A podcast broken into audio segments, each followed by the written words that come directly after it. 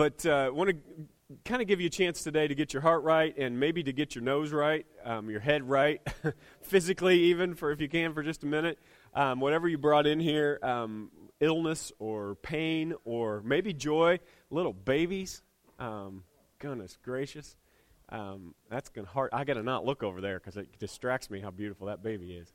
Um, but uh, and they aren't all beautiful. Let's just be honest. You know, not all of them, but that one, yeah. So I want to want to give you a chance, real quick, to uh, to take a deep breath this morning. Um, take about a minute, minute and a half, and uh, take a moment of silence. It's a good opportunity for you to just get your heart right with God. Whatever whatever's going on in your life, whatever's going on in your heart, it's a good moment to take a break. Um, good moment for me to take a drink of water and to kind of take a deep breath before I get jumping in today. And then I am really excited about this sermon. Um, honestly, I, there's not uh, not a lot for me to remember because I've been memorizing this stuff since I was a kid. Um, and I just get to kind of speak from my heart today for, with some stories that uh, maybe you've never heard before. And some of them you have, but maybe you'll hear a little different today. So give you a chance to take a deep breath and then uh, about mo- maybe a minute or so of silence, and then I'll close us in prayer and we'll jump in today.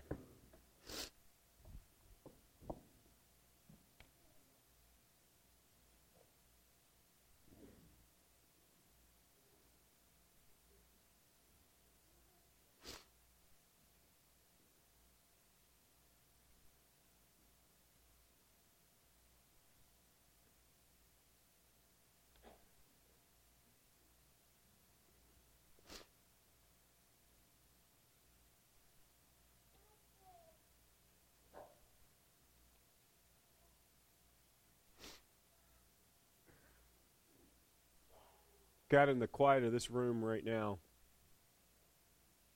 thank you for the way you love us. Thank you for perspective. And no matter what we believe, no matter how we doubt sometimes or how we live, you seem to always be there waiting, pursuing us, patiently waiting for us to move closer to you. Would you would you be honored today by the way we pause? If we had a big remote control for our life, we would just hit the pause button so that you could speak into our lives and give us perspective, give us the priorities that we need, give us new energy. So I'm praying for my friends today that are here that want to gain a better understanding of you. And the truth is, they don't want a good idea from the preacher. If they wanted that, there's a lot better ideas out there. Oprah and Dr. Phil can give them all the ideas they want. What they want is something from the Creator today. Something that speaks deeply into who they are. Not just a good idea, but a life changing notion. Something that will move them to who they want to be and what they're looking for. God, would you be honored by the way we pursue that today? Would you give me the energy I need, clear my head, at least for this talk? Clear my illness long enough for me to speak the truth today. And we'll give you the glory and the honor in your son's name. Amen. Well, we're in this series um, called Masquerade. And the idea of Masquerade is that we all wear masks. And if this is your first week in this series, um, you, you haven't heard kind of the setup for the series. But the setup is this that if you're not careful, the older you get, the more your mask becomes such a part of you that you kind of even forget it's there. And so when somebody asks you how you're doing, often the answer is, I'm good. And there's like this fakey thing, and in the in the middle of it, uh, you've really got a lot of, uh, of things going on. I ran in yesterday to Lowe's to pick up something and was trying to pretend not to feel sick and um, went in there and I was hacking all the way into the into the Lowe's, and I walked in. The very first person I saw was a friend of mine that goes to another church in town, a big church. He's a, on staff there at the church, and you know he's just always looks nice. He's handsome, and he's like always, even if he's working on Saturday, he's just always attractive. And his kids are perfect, and they never run around the store and break things um, like other kids I know. And um, and I have one of mine with me, you know, Reese, who's who likes to run around a little bit and Walked in the store, and as soon as, as soon as I walked in, I saw him, and I had just been hacking and feeling awful and dirt all over me. And he said, How you doing, John? And I said, literally, the words come out of my mouth, I'm wonderful. you know? Because it's, it's, a, it's a reflex, right? We, we come to a point where we, whether either I feel like he doesn't care really, and I'm just trying to get through the conversation, or I feel like I really don't want him to know that that I'm not, not really that good. But whatever it is, we wear these masks. And sometimes it's a happy mask um, where we pretend to be happy. Sometimes it's a good mask where you show up on Sundays and pretend that your week hasn't been what most of us know your week has been. Or, or you just end up kind of dropping into this thing when you pull into the parking lot. This happens in all churches all over America, where all morning husband and wife get their kids ready and they fight and they argue and they may say some things they wish they hadn't, and the shirts are on backwards, and the stuff's all messed up, and the cereal's all over the front of clothes, and then you pull in the driveway, and all of a sudden you become the Stepford family, right? You become that we're all right, we're perfect, fix your hair. You know, mom does the wet bath, you know, the tongue bath thing real quick, and you walk in, straighten up, that's what we say to our kids. Straighten up. Somehow, if you're slunched over, you look like a bad kid, but if you sit straight, stand straight up, you must look like a good kid. And we want everybody to think we're all good and we're all great and we're the Brady Bunch, right? Maybe you wear that mask. And let me tell you, if you're wearing that mask today, it's exhausting. It's just exhausting. And maybe you're wearing the mask of the spiritual mask you know, where you live however you want, and then when you come to church or when you when you're around the people who you think want you to be spiritual, you have to pretend that somehow you have a deeper relationship or a deeper, deeper faith. This happens in small groups. Um, it happens in life groups on Wednesday nights. It's starting to break down in our group, which I love, in all of our groups. But there's this sense where, for a while, when a question is asked about life, the answer is always something really pure and nice and sweet and spiritual and Christian.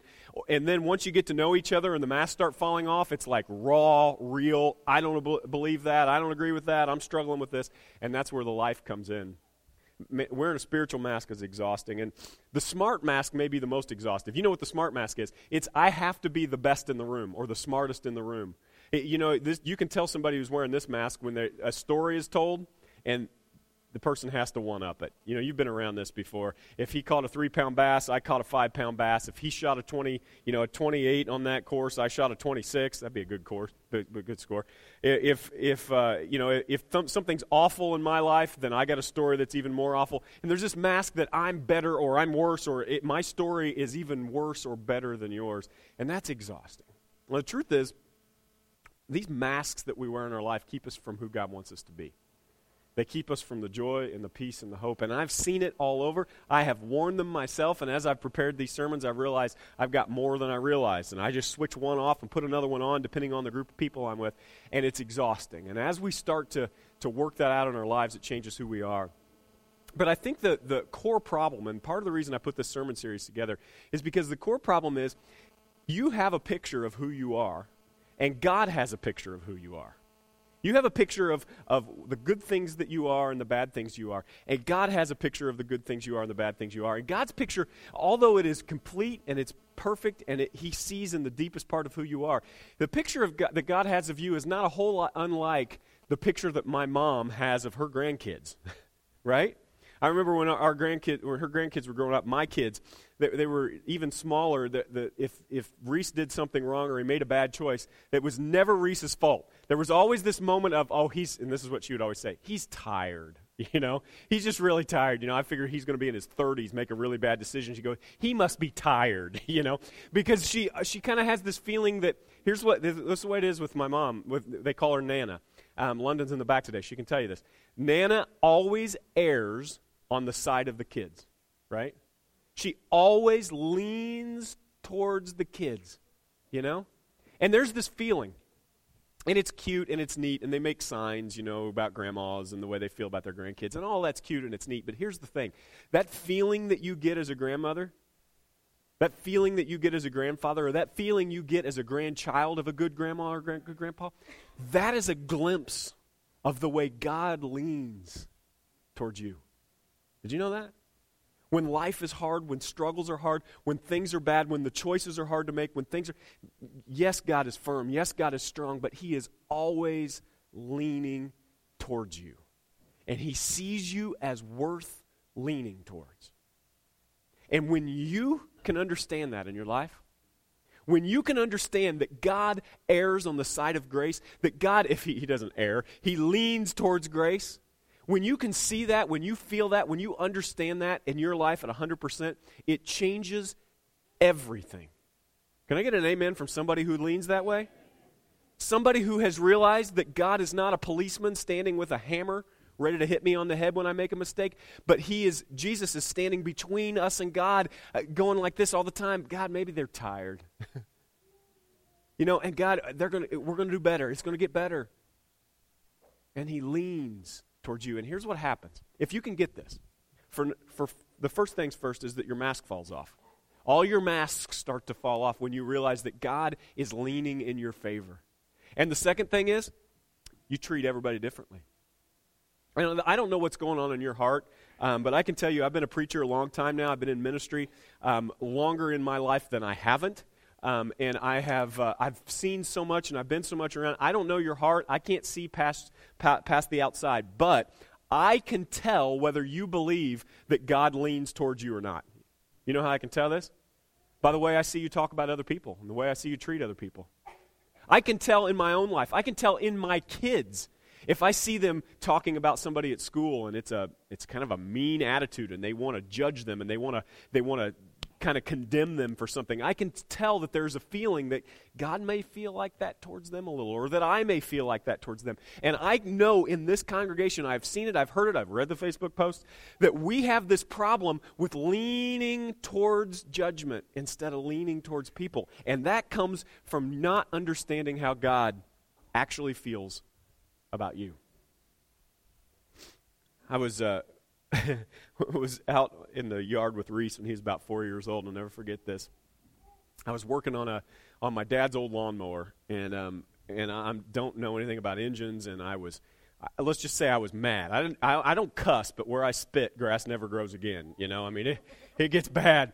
And, and I was working on this lawnmower, and I had it up, and it fell. And I, I, had it on these two little jacks, and well, they were not real jacks. They should have been jacks, but they were things that I just found to prop it up. And one of them fell, and it, it almost fell on me, and it didn't. It wouldn't have killed me, but it would have hurt really bad. And I just, I just went, ah, really loud. And Reese looked over at me. I think he was four he looked over at me and I was sitting in my standing in my dad's garage and he was thinking the same thing I was thinking like why is my dad under a lawnmower? Like he's got friends that does does this he doesn't do this. And he said this dad who do you think you are? And that was a good question. And I'd like for, to ask you today who do you think you are? When you look in the mirror? When, when, when you step just outside and you get some perspective for a minute What's going on? Because the problem with our masks is that we start to believe that we're not good enough without a mask, that we have to cover ourselves. That somehow, in every situation, we have to become a new thing in order for that group of people to like us more, or in order for this group of people to accept us in a different way, or in maybe in order for God to see us differently. The question is, who do you think you are? And if you have a problem kind of getting some perspective on that today. You're not alone. In fact, when Jesus came, he, he went to a group of people who had such a problem with this because the entire culture around the group of people that Jesus spent most of his time with, they would tell this group of people who they were. They were, they were leaders, they were spiritual leaders, and they were political leaders, and they would oppress people that didn't believe what they believed. They would, they would force people to say things that really weren't they, what they wanted to say. They would make fun of people because of what they look like or what they believed or how much money they make or which class of system they were in. And it, it got to the point where people started believing what was being said about them around it. Now, not unlike what's going on in America right now in a lot of ways.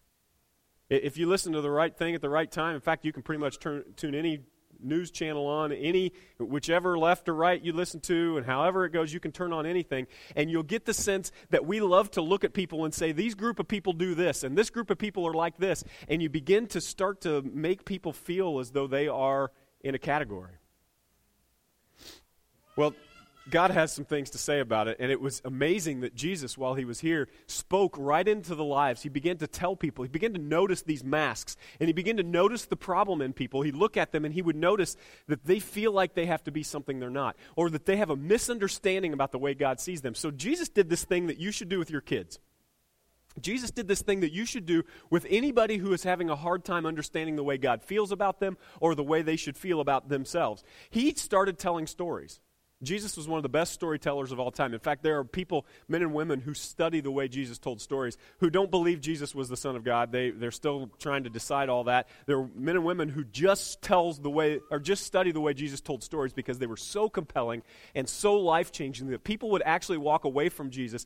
And rather than just have a good idea, this is what I study about Jesus because I am so tired of coming to, to working really hard to prepare a sermon and have people say that was a good sermon but not changing and not doing anything with it. And, and I've, it's been a struggle my whole life. It's a frustration as a preacher. You put all your energy and all your thought into this, and how do you know if it's good? Not because people went like this afterwards or said that joke was funny or John that was moving today or you stepped on my toes, but did they actually change? Did they actually do something different when they left here? And what happened with Jesus was more than any time in history, somebody would follow this guy and they would walk away and their life would be different forever. And it was often because of the way he told stories in some of the to- stories he told. So today I have four stories to tell you. I'm going to tell you a story about a sheep. I'm going to tell you a story about a brat, about a kid who was just a brat. You I won't put any more names on it. I'm going to tell you about a, a guy who was a fake. And I'm going to tell you a, a, story about a farmer and some seeds today. And these, none of these stories come from me. These are all from Jesus. And I have, I have kind of worked to modernize them a little bit. But the truth is, they just didn't need much work because Jesus told them perfectly. So I kind of want to dig in today um, and tell you some of these stories. And here's what I want you to do as you listen to this. I want you to start thinking about what these stories might mean to you and about you in your life um, as we move forward in this masquerade series. The first story is about a sheep. Jesus is around a whole bunch of disciples, and, and, and he, he begins to say these things. Matthew chapter 13, verse 10 um, says this The disciples came asking, and, and, and I mean, this is a great question because not just historians noticed Jesus was telling stories, but the disciples and the people who followed him asked him this question. So the disciples came up and, he, and asked, Why do you tell stories? Like, what is it that causes. Nobody does this. They just make up stories or they tell stories to get us to, to understand better. And he says this You've been given insight. You've been given insight into God's kingdom. You know how it works. Not everybody has this gift, this insight. It hasn't been given to them. So there's this confusion about God and how God works and how people work and how the kingdom of God works. Jesus says, whenever someone has a ready heart for this, the insights and understanding flow freely. But if there is no readiness, any trace of uh, receptivity soon disappears. That's why I tell stories to create readiness, to nudge the people towards receptive insight. So I don't know how many of you know this, but I own a production company. I owned a production company that I sold back in January of last year, and now I am sort of the the leader of that company within another company. So uh, what that really means is I get to do what I've always done, but now I get a paycheck every week, and somebody else takes care of the bills. It's absolutely perfect for me. Um, and and my number one job, in fact, my title now at this company is chief storyteller. Um, now, for a kid who grew up with a problem with lying, that sounds like a bad job, right? I don't tell lying stories. What I do is I my job is to go in and I've got this great team of people who are artists and who are video camera operators and are wonderful with technical tools and tell beautiful stories with visuals. And I get to go meet, meet, companies and I get to go meet organizations that want to tell their story, that want their message to get out. And my number one job when I leave this place, my job 40 hours a week or 57 hours a week, is to find stories and find the best way to tell those stories. And this right here is my mission statement. Why do I tell stories? I tell stories because some people just don't understand unless you tell a story, right? And I, so this is why I've been praying for you today. I believe these stories can change your life. If you're listening, if you're ready today, these can change your life because they can change the way you see God they can change the way you see yourself. And this first story about a sheep from Luke chapter 15 may do that immediately. If you're, if you're the kind of person who grew up in church and who heard don't run in the church, and if you run in the church, you're going to be a bad kid, and if you're a bad kid, you're going to be a bad grown up. If you're a bad grown up, you're going to be a bad this, and everything's bad and nothing's good. And I'm not saying you should run in the church. I'm saying that some, some people, that's the only message they ever told a child in church is don't run. There was nothing else. And then the child grows up and feels like that's the way God feels about them. And this might surprise you.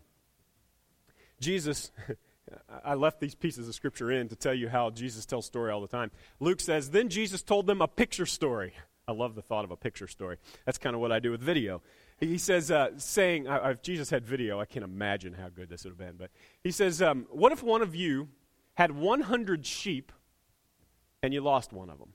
Now, here's the way I think Jesus did this, and this is why I think Luke called this a picture story. Um, because I think Jesus paints a good picture, but I also think that Jesus was probably standing next to a field of sheep and a shepherd. In fact, if you go to the, to, um, to the Holy Lands, anywhere in Israel, you, you can you trip over sheep. I mean, they're everywhere, and there are shepherds, and sometimes you'll be driving your car, and all of a sudden it, you'll stop and you'll look up ahead, and there's like 150 sheep crossing the road, and guys with old time staffs following them and kind of uh, hitting them in the butt as they go across the road. And, and there's just this neat old time feeling to it. I think Jesus was probably standing next to a field of sheep. And this was right after they had come to him and they had said, Jesus, you're supposed to be a, a good God person, right? You're supposed to be the kind of person that stays away from awful things and awful people, right? And why are you spending so much time with sinners? Why are you spending so much time with people who who party and drink and do these awful things. And Jesus tells this story as an answer to that. He said, Would you not leave?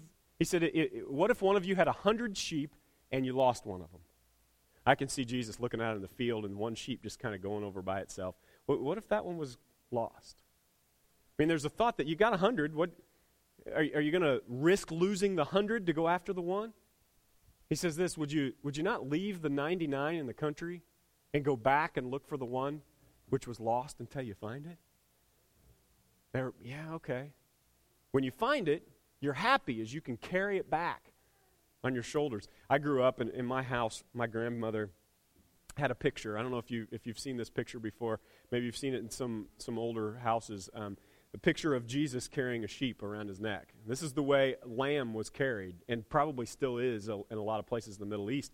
A, a, lamb is so slow that if you have to chase a little lamb out somewhere, you don't want to have to just push it back like you would another sheep. You want to pick it up and carry it and put it on your shoulders. And so Jesus has painted this picture for this group of people, and they're probably watching some sheep too. He, he's, he's, he's saying, here's the thing about sheep every one is infinitely precious to the shepherd. Now, at this point in history, one sheep it, was an incredible, precious thing to a shepherd. It, it, was, it was something that you just couldn't afford to lose. I mean, this was, this was your livelihood. But even more than that, Jesus emphasizes in the, the original language here, Jesus emphasizes in a way that people would have been moved by this story. They would have pictured a shepherd holding a, a lamb, a baby sheep, and putting it over his shoulders. When I was a kid, and we still laugh about this. Um, we, we say it all the time every time we see sheep. Um, that we were Reese wanted a dog really bad, and we had a we had three around the house, and it was like we don't need any more dogs. And he kept saying, "Mom, I want a dog. Mom, I want a dog. Mom, how about a rabbit? How about it? No." And there was always this feeling of this, Reese. It's too much trouble. We don't need any more animals around. And one day we passed a, a thing, a, a, pasture full of sheep, and there was a whole bunch of them. And he couldn't have been three years old, and he yelled out the window, "Sheep!" And then every, everybody went, "Yeah, yeah, yeah, there's sheep." And he goes, "Mom, how about we get a sheep? Sheep are no trouble." like he had any idea how much trouble sheep were, right? He just wanted a sheep because they're cute, they're little, they're, there's something about them, these, these little lambs that feel precious and that feel vulnerable. And for the first time in this group of people that were around Jesus, they were full of people. They were full of, of, of people who believed they were in with God. Let me say that again. These were a group of people who believed because they followed the rules, because they did the, the, religious things at the time that seemed like that's what God wanted, they thought they were in with God. And Jesus is saying, Listen to me. God doesn't care about what you say, He cares about what you do. He wants you to live like me. Jesus said, He wants you to live like me. And look at me. I'm going out looking for the sheep that are lost. This is an amazing story for those who were listening. Then you would go to your house, call your friends and neighbors once you found the sheep, and you would say to them, Be happy with me because I have found my sheep that was lost. Now, the people who listen to Jesus say, Hey, wait a minute, God doesn't get happy God doesn't throw parties, and Jesus is like, man, you have a lot to learn about God. You guys have been making up rules about God for so long, you don't even know who God is anymore.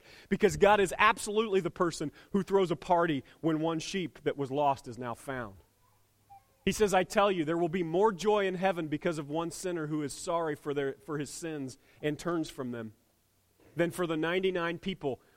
I think Jesus probably did that air quotes thing, or he did something here to point at the people who thought they were in, then, then he says, then, then for the 99 people right with God who do not have sins to be sorry for. Obviously, we all have sins to be sorry for. He's talking to a group of people who think they don't have sins to be sorry for. And Jesus is saying, You better watch out because the God of creation is desperately searching.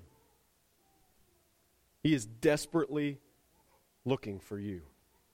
This was the first time for some of these people, and maybe the first time in history for a lot of the people that Jesus were around, where they began to see God differently. They began to see him as somebody that was pursuing them, somebody that was shepherding them, not just poking them with a cattle prodder, but moving them to something, and something that was precious. So the story that Jesus began to tell from the, from the sheep was this that you, and as you sit here today, I've been praying for you specifically in these orange pews that were just cleaned yesterday, by the way. This is just for you today. You are worth more to Him than you realize. And He will never stop pursuing you. He will never stop looking for you. If you feel lost, if you feel far from God today, if you feel like you're distant from God, He will continue to pursue you. If you feel like maybe you're, you're a Christian, but you're kind of on the fringe, you're kind of living this thing, but not really, and you've got these masks that you wear, you need to know that God will continue to pursue a relationship with Him that is right, that is close. That's who He is. Jesus says God is like a shepherd. And, and you're like sheep in that you're precious to Him. And if you get away from the fold, he's going to go looking for you. This was emotional for a lot of people because they didn't feel like they were worth it. You know, have you, have you ever been to, uh, we went to uh, French Lick just recently, down to the big water park, indoor water park thing, which sounds silly now that it's warm, but at the time it was really good because it was cold outside and you were inside. I don't know if you've ever been there. And it, it's neat, but there's this just feeling like there's so many people there that you just start to feel like cattle. You know, have you ever been in a situation, maybe it's Disney World or a, like a, a NASCAR event? I felt this way before, where you get up there and everybody's standing in line, and finally somebody goes, mmm, and everybody laughs, you know, because you, you feel like you're just being moved through something and you're just one more number to people. The truth is, the people that were following Jesus at this time, they felt like one more person, one more number. And every time they would look at themselves or think of themselves, they would think of themselves as a fringe person, as somebody who was meaningless, who didn't really matter. And Jesus changed it for one, with one story for a lot of those people. I'm praying today that you begin to see no matter what job you have or don't have, no matter how much school you finished or didn't finish, no matter how much money you have or don't have, no matter what kind of car you drive or bike you ride, you need to know that God's pursuing you and that you couldn't be any more precious to Him. So he tells another story. He tells a story about a brat. Now, this made me hungry when I wrote it because it looks like brat, right? Um, so every time I see it, I think I, my mouth waters a little bit, and I want some big brat with cheese in it. Oh man, brat! But this is not a story about a hot dog shaped thing. This is a story about a kid who is a brat. And just let me tell you, some of you have heard this story before and you already are going to tune me out. I want you to listen a little bit different today because I think the way that it's delivered um, in this translation, the message, um, might be a little bit different. I want you to hear this today because you might find yourself in a couple different places. Again, Jesus was surrounded by a whole group of people. This time he had religious leaders, people who believed they were in people believed they were, who believed they were good, people who believed that God looked at them and smiled and looked at everybody else who wasn't living like them and frowned that God looked at them and said, You're on my team, and he looked at everybody else and said, And they're on the other team. And this made Jesus really mad. So he told that story, and at the same time, he wanted to reach people who felt like they were out with God, who felt like they had been told by the religious leaders and the politicians so long that there were teams and they were on the wrong team that they felt like there was no chance of them ever getting on God's team again. So Jesus tells this story And by the way, if you're listening to politics right now, you'll hear this story and a lot of quotes from this story in politicians who have no idea where it came from. Um, that Jesus was the first one to say some of the things you're going to hear today. And then if you listen to politics until there's a new president elected, you'll hear this over and over and over in these principles because we all have been moved by this story. He says this Jesus said, There once was a man who had two sons. Now, the very first thing that would have happened in this culture when, when you start a story with two sons is that people start thinking about inheritance.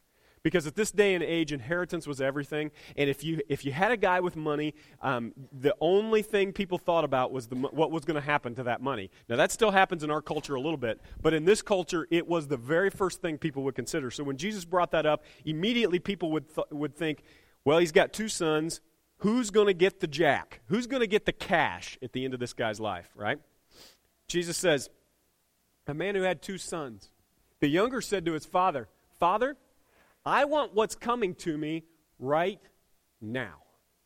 Now, so what he said to his dad, everybody in the crowd would have gone, didn't happen in this room because our culture is a little bit different. But that would have been a ridiculous thing to ask. It would have been like saying to your father, Dad, I wish you were dead.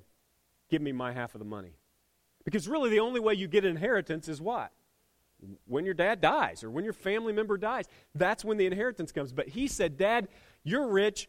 I get half of your stuff. I want what's coming to me now. I wish you were dead. Yeah, that's, the, that's what the people in the room would have said to Jesus. That's the people that got would have gone, I cannot imagine saying that to my dad, even if I felt that way. so Jesus says, So the father divided the property between them.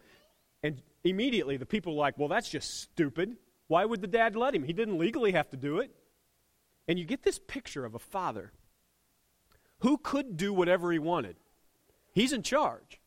But he gave his child a choice. And it's strange to the people to listen to this that somehow this father would be weird enough or crazy enough to let his son choose what to do with this money that didn't legally belong to him yet. So he, he divided the property up between the two sons. It wasn't long before the younger son packed his bags and left for a distant country. There, undisciplined and dissipated, he wasted everything he had. Don't raise your hand, but, right? You know somebody or you done it yourself. And in that group of people, everybody would have said, well, if somebody gave me a big chunk of money, that's probably me. And then there was a whole unrealistic people that said, well, I would have invested it in stocks and bonds and put it in my savings account, which probably would have never happened either. There, undisciplined and dissipated, he wasted everything he had. After he had gone through all his money, there was a bad famine in the land all throughout the country. And I love the way the message puts this with Jesus' words in English. And he began to hurt. You know, you know what that feels like, right? Like, what does it mean to hurt? Well, when you're a kid, it means you, you hit something, you've got a bruise, you've got a scratch, you've got a cut. But when you're an adult, you know what it means to hurt differently, right?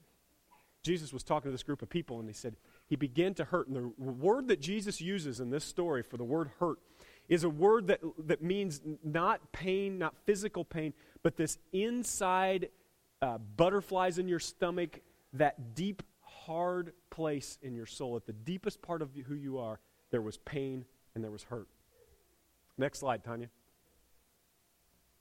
All right, next slide. One more. There you go. Uh, one, one back there. I think we skipped too many. Oh, there you go. He signed on with a citizen. So he was in this country, and all, this, all of his money's gone, and he began to hurt. So he signed on with a citizen there who assigned him to the fields to slop the pigs. So he went from living in a rich house with his rich dad, pretty much given everything he wanted, except for the cash to go go mess around. He's now gotten the cash, and now he is going to work for somebody, slop for pigs. And he was so hungry, he would have eaten the corn cobs in the pig slop. But he wasn't even allowed to eat that. So here, this, this guy who had all this money and who lived in a rich house is now giving slop to pigs and looking at it and going, Mmm, that looks good. And he has this epiphany where he goes, Man, even the people who work for my dad eat. Even the guys who work for my dad are treated better for me. What if I go back to my dad? Would, would my dad take me back? He said, that brought him to his senses. And he said, All these farmhands working for my father sit down to three meals a day, and here I am starving to death. I'm going to go back to my father, and I'll say to him, Have you ever done this before when, when you do something you know you're going to be in trouble when you were a kid? Or maybe to your wife or to your husband or to a friend, where you're, you like, you're planning on the way to get there. Like, here's what I'm going to say. Okay, I'm going to say, Dad, I know you told me that that was stupid, but here's what happened. It wasn't all my fault. We had a friend whose name was Wayne in high school, and we blamed everything on Wayne you know, anything bad that happened, it was Wayne, Dad, you know, and then later on in life, Dad runs into Wayne and goes, That Wayne, man, that guy is so. I'm going, nah, none of that was, it was all me, you know, but my brother and I both blamed Wayne for everything. And so there's always this little speech, you know, and he begins to write this speech. All right, I'm going to say, Dad, I've sinned against you, I've sinned against God, and I just want to work as an employee for you. And he begins to kind of write this little speech. I'm going to go back to my father. I'll say to him, Father, I've sinned against God. I've sinned ag- before you. I don't deserve to be called your son. And my guess is he was planning the tears. You know how you can, if you're a kid, you know what. I don't even deserve to be called your son. Next slide. Take me on as a hired hand. He got right up and he went home to his father. Okay. And all the way home, he's probably thinking this. When he was still a long way off, I want you to read that. Would you? Would you just, if you're taking notes today, write that sentence down.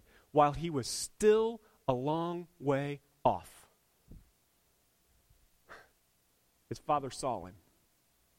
His heart pounded. He ran out, embraced him, and kissed him. And the son started a speech. You know, the st- speech he's been preparing Father, I have sinned against God. I've sinned before you. I don't deserve. And go on to the next slide, Lennon. But the father wasn't even listening to the speech. So I, I, wanna, I want you to get this picture because you've heard this before if you've been around church. And if you haven't been around church, this might be as shocking to you as it was to the group of people Jesus was standing around. Here's the thing about this story they didn't believe that God even looked at you if you were far off from Him. When you choose to go away from God or you choose to walk away from God, what they believed is that God had his back turned and until you poked him in the back and said, I'm ready to apologize now. But Jesus painted a new picture of God. He painted a picture of God that's standing at the end of the driveway. This is not a God that went about his business and just let you do what you wanted. He let you do what he wanted because you, cho- you chose it and he knows that love is choice. But he stood at the end of driveway and he waited because he saw him from a long way off. And while he was still a long way off, Jesus says, his heart pounded. You know that feeling you get? Your heart pounds. You're excited about something and you're moving to something. Nobody would have thought of the creator of the universe as waiting at the end of the driveway. Just can't wait for you to get back. And then his heart pounded. I prayed for you this morning that maybe for the first time you would know in your life that God is waiting at the end of the driveway with his heart in his chest, in his, in his throat, with his heart pounding for you. Wherever you find yourself today. You said, John, I'm so far off. would, you, would you write this down? While he was far off. Not after he became baptized, not after he came to church for six weeks and didn't miss one, not after this, not after, while he was far off. It's though Jesus, it's though Jesus was saying, guys, you have it all wrong. You think you have to complete a bunch of rules to get to God, but here's the thing. You come to God and the rules start to take care of themselves. Yes, we obey rules. Yes, God has a set that leads you to the things you want to, that God, the things that God wants for you, but it starts with him waiting at the driveway going, Just come here, leave the speech. I already see what's in your heart. I already knew you were going to be here. If you could get this today, this story about the brat, it changed the way you think about God, it changed the way you think about you, and it changed how many masks you put on in the morning. I love this. Father wasn't listening he was calling to his servants Quick! Quick! Bring a clean set of clothes and dress him. Put the family ring on his finger and sandals on his feet. Then get a grain fed heifer and roast it. We're going to feast. We're going to have a wonderful time. My son is here. Give up for dead. He, uh, he was given up for dead and now he's alive, given up for lost and now found. And they began to have a wonderful time. People didn't think God had wonderful time until Jesus came and change their way of thinking. Now, the rest of this story, Jesus is looking at a bunch of, of religious leaders who, you know what they say? Here's what their comment is Jesus uh, kind of stops here, and the religious leaders go like this Well, that's not fair. What do you mean that's not fair? Well, it's not fair that that kid gets to live however he wants and then, then the father forgives him. But what about the other son? Jesus says, You mean the, the son that thought he was perfect? The son that thought he hadn't done anything against his dad? You mean you? you mean those of judgmental who stand around and just want to point at those who have been given forgiveness? That son will give what he's due, but that's not your business. You have a relationship yourself with the Father. Story about a brat, Jesus says, you, you can't ever get too far from home that you won't be welcome back. That might be a surprise to you. That might be a surprise to those of you who have been praying for a son or a daughter or a husband or a wife or a friend for a long time and they just feel too far and you've sort of given up. You need to know God hasn't. He stands at the end of the driveway. Maybe a surprise for those of you who are coming to church today because somebody drug you here and you you feel like you're so far from God that there's no point in trying. And maybe a surprise to you to know that you're a whole lot closer than you think to coming home. Jesus tells a story about a fake, and I got to keep moving here. It's a good thing we didn't have worship today, huh? Matthew 21, 28. You were right, KJ. I know. Matthew 21, Jesus says this Tell me what you think of this story. See, isn't this funny how Jesus is? He's like, All right, I got another one for you. If that one didn't get you, if you didn't get moved by that, if that one didn't hit you where you are, if that one didn't make you take your mask off, Jesus says, Tell me what you think about this story. A man had two sons. He went up to the first one, like, Wait a minute, Jesus, we've heard this one before. No, no, no, this is another man and another couple sons. Hang on. He went up to the first one, and he said, Son, go out for the day and work in the vineyard. The son answered, I don't want to. Doesn't that sound familiar? Things haven't changed much in 2,000 years, have they? I don't want to. Later on, later on, though, he thought better of it and he went. Then the father said to the other son, uh, then the father gave the same command to the second son, and he answered, Sure, I'd be glad to. You know, you know people like this, right? Yeah, I'll be there. Man, let's let's do it. Friday night, seven o'clock. Yeah, yeah, yeah, let's do it. Never hear from him again. Never show up, right? This person, the father gave the second command to, he answered, Sure, glad to, but he never went. Jesus says, Which of these two sons did what the father asked? And then you, I, I put this on the next slide because you won't believe what Jesus said. I mean, the, the, the, English translation here is really good, and I worked hard to make sure I had the right one here. He says this They said, The first, the one who actually did what the Father said, and Jesus said, Yes. And I'll tell you, look at this, that crooks and whores. That's why I told you to put your kids back there today, all right? crooks and whores are going to precede you in God's kingdom. Do you know how offensive? This is the kind of thing that got Jesus killed. This is the reason Jesus died. Because people who thought they were good, Jesus said things like, you know what? Those people you've been calling names, those people you've been pointing at and laughing and telling are going to hell, they're getting into the kingdom and you're not.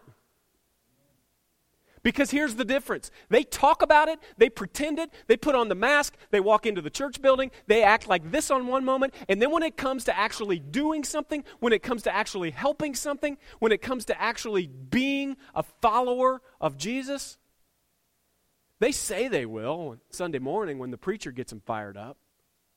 But when it comes time to actually go to the vineyard, when it comes time to actually be who they're supposed to be and love the way God loves, all they do is point at whores and crooks. All they do is like to call people names. All they do is like to separate themselves from other people. There is nothing that made Jesus matter to this. And this really surprised the religious leaders around Jesus.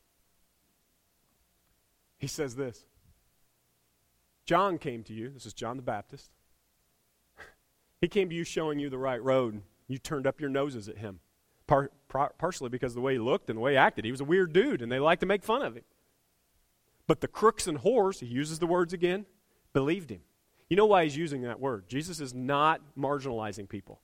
He's using the words to the people who are marginalizing people right back in their faces to say, those people that you're calling names and marginalizing and pushing over in a corner, those people are in and you're out. This is why he died. Even when you saw their changed lives, you didn't care enough to change and believe. This is all the difference, guys. This changed my life. This story changed my life when I was in college. I studied it and I read it, and I couldn't believe that Jesus used those words. And I dug in to find out why. And then I realized, man, this is how I'm living. I'm, I'm preparing to be a preacher. And I'm, it's just a mask. I'm not living anything. I'm telling people to live this way, and then I'm going to living however I wanted to. This story, out of all of them, changed my life when I was in college. So Jesus tells one last story, and I promise this is it. I've, I've just taken up all our time, even without worship. You know, I'll fill it. This is a story about a seed. Maybe this is where you find yourself today. Matthew chapter 13. Jesus, again, is telling a word picture. He's probably standing next to a farmer who's out sowing seed. And the way they sowed seed, they didn't have John Deere's, they didn't have combines, they didn't have any kind of, any kind of farming equipment. This was like a guy and some farm animals and his hand, right? And Jesus is probably watching somebody when he tells this story. He said, Study this story. Or more, I like to think of it more in his language. What he said was, Hey guys, check this one out.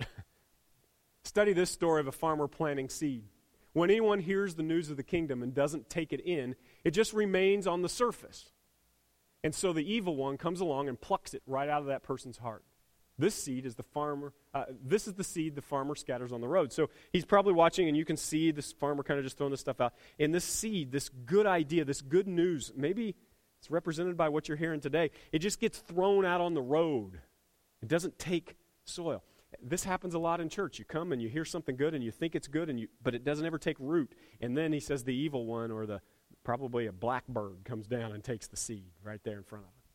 And he says the seed cast in the gravel. There's like uh, some in the gravel right there. This is the person who hears and instantly responds with enthusiasm, but there is no soil of character. And so when the emotions wear off and some difficulty arrives, there's nothing to show for it. That never happens in church, does it? we have a baptism Sunday, and nine people get baptized, and John has to get into the cold water, and everybody claps and laughs, and then we don't see him for a long time. We made a commitment around here to do everything we can do as a church to do better about helping them through their journey. But in the long run, it's between you and God. The seed cast in the weeds is the person who hears the kingdom news, but weeds of worry and illusions about getting more and wanting everything under the sun strangle what was heard, and nothing comes from it. And then he said, Then the seed cast on the good earth is the person who hears and takes in the news, and then produces a harvest, does something with it. Would you do me a favor today? Would you write down something that you're going to change? Maybe you're not a handwriting person, but put it in your phone, put it on your heart today. Do something different when we leave this building today because of what you're hearing about who God is, who you are, and how it should affect your life. The farmer has something in mind for you. He says the seed cast on good earth is the person who hears and takes in the good news and then produces, look this, a harvest beyond their wildest dreams. What do you dream about? Peace, hope, joy? Not bill collectors calling them every third Tuesday, or every third day, or every third hour. What is it that you dream of? The farmer has a dream for you that is beyond anything you could imagine. Would you follow him? I almost said band come up, but we're not doing that today today, I want to give you an opportunity just to ask you who do, who do I really think I am? More importantly, who does God think you are? Because who God believes you are is what matters.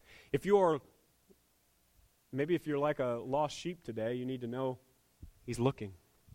You're not alone. Maybe today, if you feel like the brat, not the brat, you feel like the brat, He's waiting for you to come home.